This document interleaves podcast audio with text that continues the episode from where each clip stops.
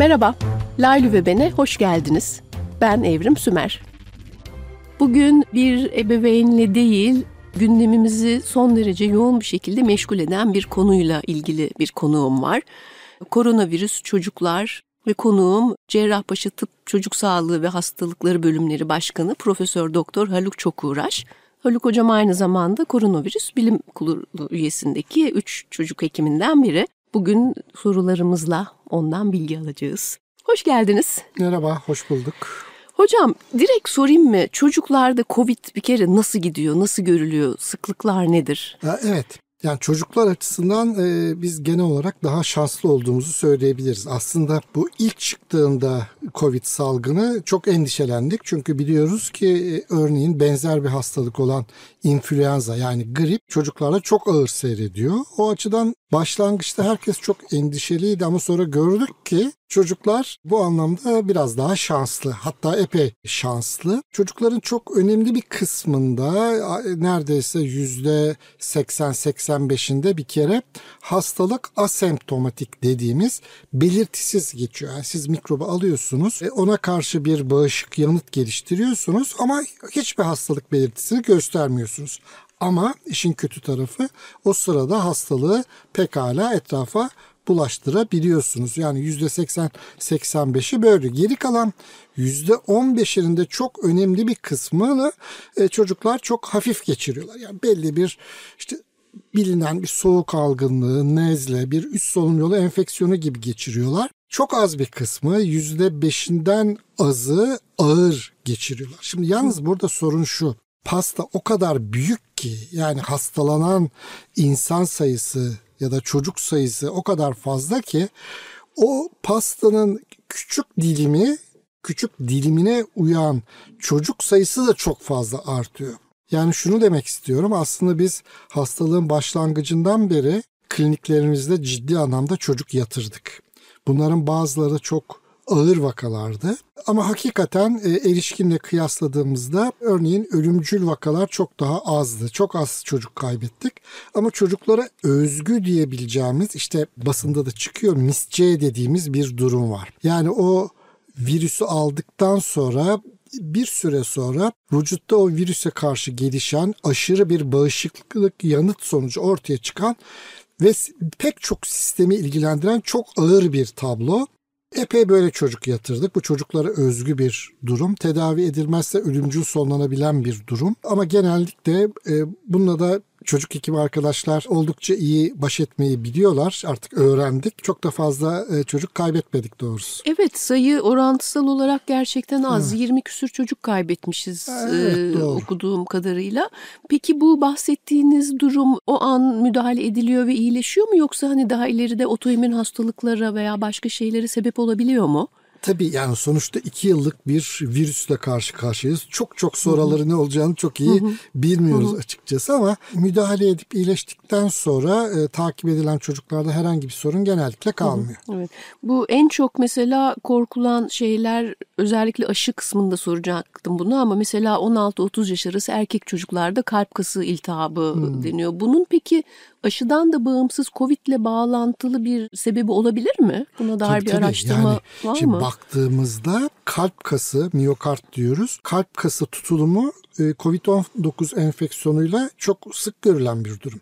Yani aşıyla kıyaslayacak olursanız Covid'in neden olduğu miyokardit aşıdan belki 20-30 kat daha fazla. Gerçekten de o az evvel söylediğim MIS-C dediğimiz hı hı. durum pek çok organı tutabildiği gibi beyni, böbrekleri, deriyi, eklemleri, kalbi de tutuyor ve kalpte de miyokardit ya da ona benzer e, bir takım durumlara yol açıyor. Hı hı. Bu durum hakikaten dediğiniz gibi e, aşıyla da gözükebiliyor ama son derecede nadir görülen bir durum. Şimdi söyleyeyim mi bununla ilgili bilmiyorum. Yani baktığımızda e, ne kadar gözüküyor? Bir kere Nedense çok iyi bilmiyoruz. Erkek çocuklar bu konuda birazcık daha şanssız gözüküyor. Milyonda 180-190 gibi ortalama rakamdan bahsediliyor. Bunların büyük kısmı erkekler, kızlarda çok çok çok daha düşük. Hı. Ama şunu gördük, e, bu nedenle kaybedilen bir çocuk yok ve bu miyokardit dediğimiz kalp kasını ilgilendiren durum son derecede hafif. Yani çok öyle hı hı. ciddi tedavileri gerektirmeksizin bir iki gün içerisinde kendiliğinden iyileşen bir süreç. Yani bunu çok da fazla e, abartmamak evet, lazım. Bu çok önemli bir bilgi mesela. Çünkü bunu evet. duyduğu zaman insanın böyle ebeveynlerin bir kanı çekiliyor gerçekten. Yok yok hiç öyle değil gerçekten. Dediğim gibi yani bir iki günde geçen e, bir kalıcı sekel bırakmayan öyle aman aman ciddi tedaviler gerektirmeyen bir e, süreç. Anladım. Bilim kurulunda olduğunuz için biraz çocuk sayılarını Türkiye nüfusunda sormak istiyorum. Hani aklınızda var mıdır 5-11 yaş şu kadar 12-18 yaş yanlış bir soruysa bunu tamamen şey yapabiliriz ya bu arada. Bunların yani hastalananların işte e, yüzde 0.0 biri falan gibi son derece düşük. Demin sizin de söylediğiniz gibi ölümcüllük olasılığı son derecede düşük. Demin dediğim gibi bu misce olguları bir ara bizi ciddi e, rahatsız etti. Türkiye'nin her yerindeki çocuk kliniklerinde çok sayıda yatırdık. Birkaç yüze ulaştı herhalde sayısı. Ama çok kesin net rakamlar maalesef veremiyor. Yok. Bunu şundan sordum çünkü aşılanma başladı. 12-18 yaşta aşılanıyor ve Türkiye'deki aşı yüzdelerini geçenlerde okurken mesela yetişkinleri sayıyorlar. Oysa bu 12-18 yaşı da kattığımız zaman yüzde 60'larda gibi çok doğru. zayıf gidiyor aşı doğru, oranları. Doğru. Bu yüzden doğru. bunu merak etmiştim. Doğru, doğru. Maalesef böyle evet. bir durum var. Evet çocukların aşıya ihtiyacı var mı ki diyorlar. Çünkü hastaneye yatan çocuk oranı ya da kaybedilen çocuk oranı çok az. Ama çocuklar da bir yandan demin dediğiniz gibi saatli bomba gibi dolaşıyorlar ortalıkta değil mi hocam? Şimdi bu konuda tabii e, baştan kafalar daha da karışıktı. Sanki çocuklar daha az bulaştırırmış gibi pandeminin başlangıcında bir bilgi ortaya çıkmıştı. Ama dediğiniz gibi bunun tam da öyle olmadığını gördük. Çünkü yani olayın iki boyutu var. Birincisi dediğiniz gibi çocuklar hakikaten göreceli daha hassaslı oluyorlar. Bu nedenle aşıyla ilgili olarak birazcık daha hani beklenebilir diye düşünülmüştü. Ama öte taraftan e, tıpkı erişkinler gibi bulaştırıcılar. Yani evet. burada özellikle de 10 yaşın üzerindeki e, çocuklar daha da bulaştırıcı. Ama bu şu demek değil daha küçük çocuklar yani kreşe gidenler bulaştırmaz diye e, bir şey yok. Yani bunu tabii karar verirken önceliklendirerek karar vermek gerekiyor. Biliyorsunuz önce 65 yaş üstünden evet. başlayarak ve işte ek hastalığı olanlardan başlayarak aşağıya doğru indi. E, şimdi aslında bütün dünyayı baktığımızda biz aşılanma oranları açısından hani biz tabii hep söylüyoruz keşke daha iyi olsak ama dünyaya baktığımızda öyle çok çok da kötü değiliz yani ortalamanın pek çok ülke için ortalamanın üzerindeyiz. 12-18 yaş arası e, maalesef istediğimiz düzeyde değiliz. Şimdi tam onu soracaktım değiliz. zaten. Yani evet. işte insanların kafası hala karışık. Bunu nasıl düzeltebiliriz çok da bilmiyorum ama burada e, benim her zaman yaptığım bir öneri burada Milli Eğitim Bakanlığı ile beraber çalışıp özellikle öğretmenleri devreye sokarak yani bu çocukların aşı olmasını teşvik etmek gerekiyor. Çünkü hani pandeminin başında Hadi zaten o zaman aşı da yoktu ama uzunca bir süre okullar kapalıydı. Bu evet. çocuklar aracılığıyla bulaşmayı e, epeyce bir engelledi tabii ama Eylül'den beri okullar açık ve dolayısıyla çocuklar da bulaştırıyor. Tabii çok boyutlu bir problem. Okulların açık olması bir taraftan tabii ki çok iyi çünkü çocukların eğitimleri çok önemli ama o öte taraftan okul içi bulaşmaları engellemek çok kolay değil. Dolayısıyla bunların eve yayılması e, söz konusu. Yani çok boyutlu bir problem. Dünyanın her yerinde olduğu gibi Türkiye'de de burada e, net yüzde yüz bir e, başarı sağlandığı söylenemez. Zaten bir pandemi yaşıyoruz. Yani sonuçta net bir başarı olması pek mümkün değil ama Yine de hep söylemek gerekirse te pandeminin başında o söyleden işte maske, mesafe, hijyen hala çok önemli. Hı hı. E, aşının var olması bu önlemleri ötelememiz anlamına gelmiyor. Bunlar hala Kesinlikle. çok önemli. Evet. Çünkü aşılı bile olsa insanlar bulaştırabiliyorlar. Böyle bir durum söz konusu. Aşılı olup da hastalanan da çok tanıdığım var. Ee, Hekim özellikle. Tabii tabii aslında var ama yani neyse ki aşı e, bizi ağır enfeksiyondan ya da ölümden çok büyük oranda koruyor. Evet. Çok parmakla gösterilecek kadar az sayıda insan tam aşılı olup da e, hayatını kaybediyor ki bunların da ek bir takım hastalıkları Hı-hı. ya da bağışıklık sistemlerini baskılayan bir takım durumları oluyor. Yani şunu güvenle söyleyebiliriz. Tam aşılı olanlar e, ağır hastalıktan, ölümden büyük oranda korunuyordu. Evet. Hocam bu arada demin dediğiniz 10 yaş üstü daha çok bulaştırıyor. Onlarda virüs daha mı yoğun duruyor yoksa hani ne, nedir bunun sebebi e, sizce? Yok, e, erişkinlere benziyor yani öyle e, demek istedim. Yani onlar tabii hayata daha fazla katılıyorlar bir kere her şeyden önce. E, daha fazla her yerde dolaşıyorlar. Bu önemli. Yoksa onun dışında çok da bir farkları yok açıkçası. Anladım. Sosyalleşme, Sosyalleşmeyle sebebiyle. Evet, ilişkili anladım. bir şey daha çok. Evet Türkiye'de şu an 12 e, yaş üstü aşılanıyor. 5-11 yaş başlayacak mı hocam yakında? Umarım başlayacak diye düşünüyorum. Hı-hı. Bir kere tabii önce bir yurt dışındaki verileri görmek istedik. E, Amerika'da 5 milyondan fazla çocuğun bu 3-4 gün önceki veriydi. 5 milyondan e, fazla çocuğun aşılandığını biliyoruz ve çok güvenli olduğunu gördük. Amerika için konuşmak gerekirse 28 milyon kadar bir çocuk bu yaş grubunda çocuk var. Onların da hepsi tam aşılanmadı. Çalışıyoruz. Aslında buna tam karar vermek için Türkiye'deki çocuk verilerini görmek istedik doğrusu. Hı hı. Onlar da hı hı. elimize ulaşırsa hı hı. E, benim tamamen kişisel görüşüm bu. Herhalde e, birkaç haftaya kadar 5 ile 12 yaş arasına iner diye düşünüyorum. Yurt dışında tabii 2 ile 5 yaş hatta 6 ay ile 2 yaş arasındaki bir çocuklarda çalışmalar yapılıyor. Bunların evet, sonuçlarını henüz bi, bilmiyoruz. Gerçi bu çocuklar yani 5 yaşından küçük çocuklara çok daha düşük dozlu işte 10 miligramlık dozlar Hı-hı. uygulandığında çok da yeterli olmadı. 10 miligram. Ama gene de şunu söyleyeyim tekrardan hani annelerin babaları içi rahat etsin diye özellikle 5-12 yaş arasındaki çocuklar tekrar söylemek gerekirse onlar zaten son derecede hastalığı hafif ya da belirtisiz geçiriyorlar. Burada önemli olan işte maske takmaya özen göstermek, Hı-hı. mümkün olduğu kadar kapalı mekanlardan kaçınmak, aşı olsa bir de buna devam etmek gerekiyor. Bu vesileyle hemen şeyi sorayım. Mesela benim yakın çevremde 12 yaş üstü çocukları olanlar hepsi aşılandı ve şunu soruyorlardı hafta sonu artık. Üçüncü dozu acaba 3 ayda mı yaptırmalıyız yetişkinler gibi yoksa esnetmeli miyiz? Bu konuda öneriniz nedir? E, ikinci dozdan e, sonra 3 ay geçmesi yeterli. Hı hı. Yani 3 ay olarak yetişkinlerle aynı evet, şekilde evet, uygulanabilir. Evet, evet. evet. Ve çocuklara daha küçük dozlar uygulanıyor. Değil mi? 5-11 için öyle planlanıyor. Evet, 12-18 evet. için de.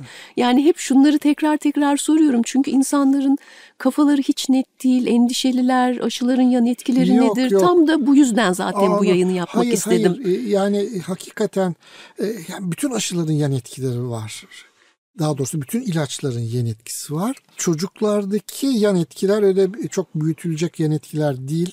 Az evvel söylediğimiz miyokardit bir tarafa bırakılacak olursa ki onun da ne kadar hafif bir hastalık oluşturduğunu biliyoruz. Bu tür aşıların oluşturabileceği e, en önemli yan etki işte e, aşı yerinde ağrı, işte bir iki gün süren halsizlik, işte koltuk altında lenf bezi şişmesi, hı hı. aşı yerine şişmesi gibi bütün aşılarda gördüğümüz yan etkiler. Öbür bir takım e, hakikaten işte nörolojik yan etkiler falan bunlar son derecede nadir şeyler. Ha insanın kendi başına gelirse tabii o e, milyonda bir dediğimiz şey yüzde yüz olur. O ayrı bir şey ama tabii ki.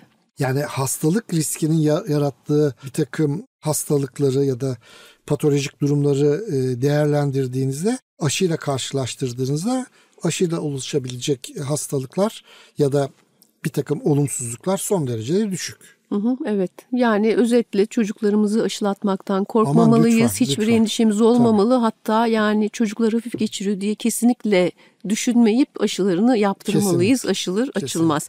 Evet benim sormayı akıl edemediğim sizin söylemek isteyeceğiniz bir şey var mı bu konuda hocam? Yani ben bütün notlarımı zaten Valla tekrar tekrar size. vurgulamak evet. gereken Hı-hı. şey herhalde e, şu maske işi. Sokakta gezindiğimizde Hı-hı. toplumdaki daha doğrusu dışarıda gezinen insanların üçte birinin neredeyse hiç maske takmadığını, bir üçte birinin e, doğru düzgün maske takmadığını, mesela burnu açıkta vesaire. Evet. Ancak üçte birinin maskeli olduğunu görüyoruz. Bu çok üzücü bir şey. Gerçekten çok üzücü bir şey. Kalabalıklardan kaçmamız lazım. Epeyce ya aşağı yukarı Ağustos'tan beri sanki hiç pandemi yokmuş gibi evet. yaşanıyor.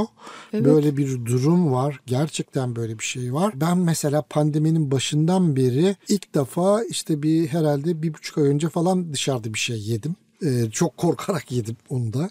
Öyle söyleyeyim. İç yerde, iç mekanda oturmanın dış sebebiyle mi? Dış, dış mekanda. mekanda yedim. Ama hep yiyecekten bulaşmıyor bu yiyecekten deniyor. Bulaşmıyor. Neden tedirgin oldunuz? E şöyle yani o yemek yenen yerde bir maske çıkıyor. Hı hı. İki e, hele kapalı mekandaysanız bir sürü insan bir arada oluyor. Dışarıda e, yenebilir tabii ama aşılıysanız hı hı. o da. Yani şunu tekrar söylemem lazım. Ne olur yani şu aşıdan korkmayın. Aşı olun. Evet yani bilimin bu kadar yol aldığı bir dünyada zaten kendi okumasıyla bir çıkarım yapıp ben aşı olmayı uygun görmüyorum demek bana yani tabii ki eşim dostum da yanlış anlamasın çevremde de var ama birazcık cehalet gibi geliyor artık Şimdi bu devirde. Bu, bunların bir kısmı aşı olmak istemeyenlerin bir kısmı e, aslında kötü niyetli değil bir takım çekincileri aşıyla ilgili kafalarında tam bir şey oluşmadığı için korktukları için, çekindikleri için, işte orada burada da çıkan haberlere kandıkları için olmuyorlar. Endişe duydukları için. Evet. Ha, bazıları tamamen ümitsiz bak. Onlar her şeye karşı. Evet. Maskeye de karşı, Tabii. aşıya da karşı evet. e, falan filan. Onlar ümitsiz bak ama öbürlerini kazanmamız lazım. Evet. Özellikle gençler bize bir şey olmaz modunda yaşıyorlar. E, bu çok önemli. Yani onları mümkün olduğu kadar aşıya teşvik edici bir takım uygulamalara ihtiyacımız var evet. hala. Ve aşının yayılması için de demin söylediğinizi tekrar bir vurgulamak istiyorum. Milli Eğitim Bakanlığı ile Sağlık Bakanlığı'nın işbirliği yapması gerekiyor. Bu da aslında keşke okullara aşı ekipleri gitse ve okullarda belli takvimlerde aşılanma yapılsa gibi değil mi? Ben böyle düşünüyorum. Hı hı Vaktinizi ayırdınız. Dilerim bu kaydımız yayına girdiğinde aşının da e, çocuklar için başlama tarihi belli olmuş İnşallah, olur ve bakalım. hep birlikte sağlıklı günlere ilerleriz diye umuyorum. Çok İnşallah. teşekkür ederim. Ben çok teşekkür ederim. Sağ olun. Bugün Profesör Doktor Haluk Çokuğraş'la çocuklarda Covid'in seyrine ve aşının önemine dair çok faydalı bilgiler aldığımız bir sohbet yaptık. Çok da teşekkür ediyorum kendisine. Kendisinin de dediği gibi maske, mesafe ve hijyene devam. Ve dilerim ki 5 yaş üstüne aşı çok yakında aşıl, açılır ve çocuklarınızı aşılatırsınız. Çünkü Türkiye'de Covid bitiyormuş gibi çeşitli işaretler okuyoruz haberlerde ama bu tabii ki böyle değil. Yani Avrupa'da önlemler kaldırılmaya başlandı ama ne için, kimler için aşıları tam olan ve iyileşmiş kişiler için. Çünkü Avrupa'daki aşılanma oranları Türkiye'ye göre çok daha yüksek. Dolayısıyla onlarda çok daha ciddi bir koruma oranı var. Yani bundan şunu çıkarabiliriz. Hem korunmaya devam edeceğiz hem de mümkün olan her şekilde aşılarımızı olacağız. Çok teşekkürler.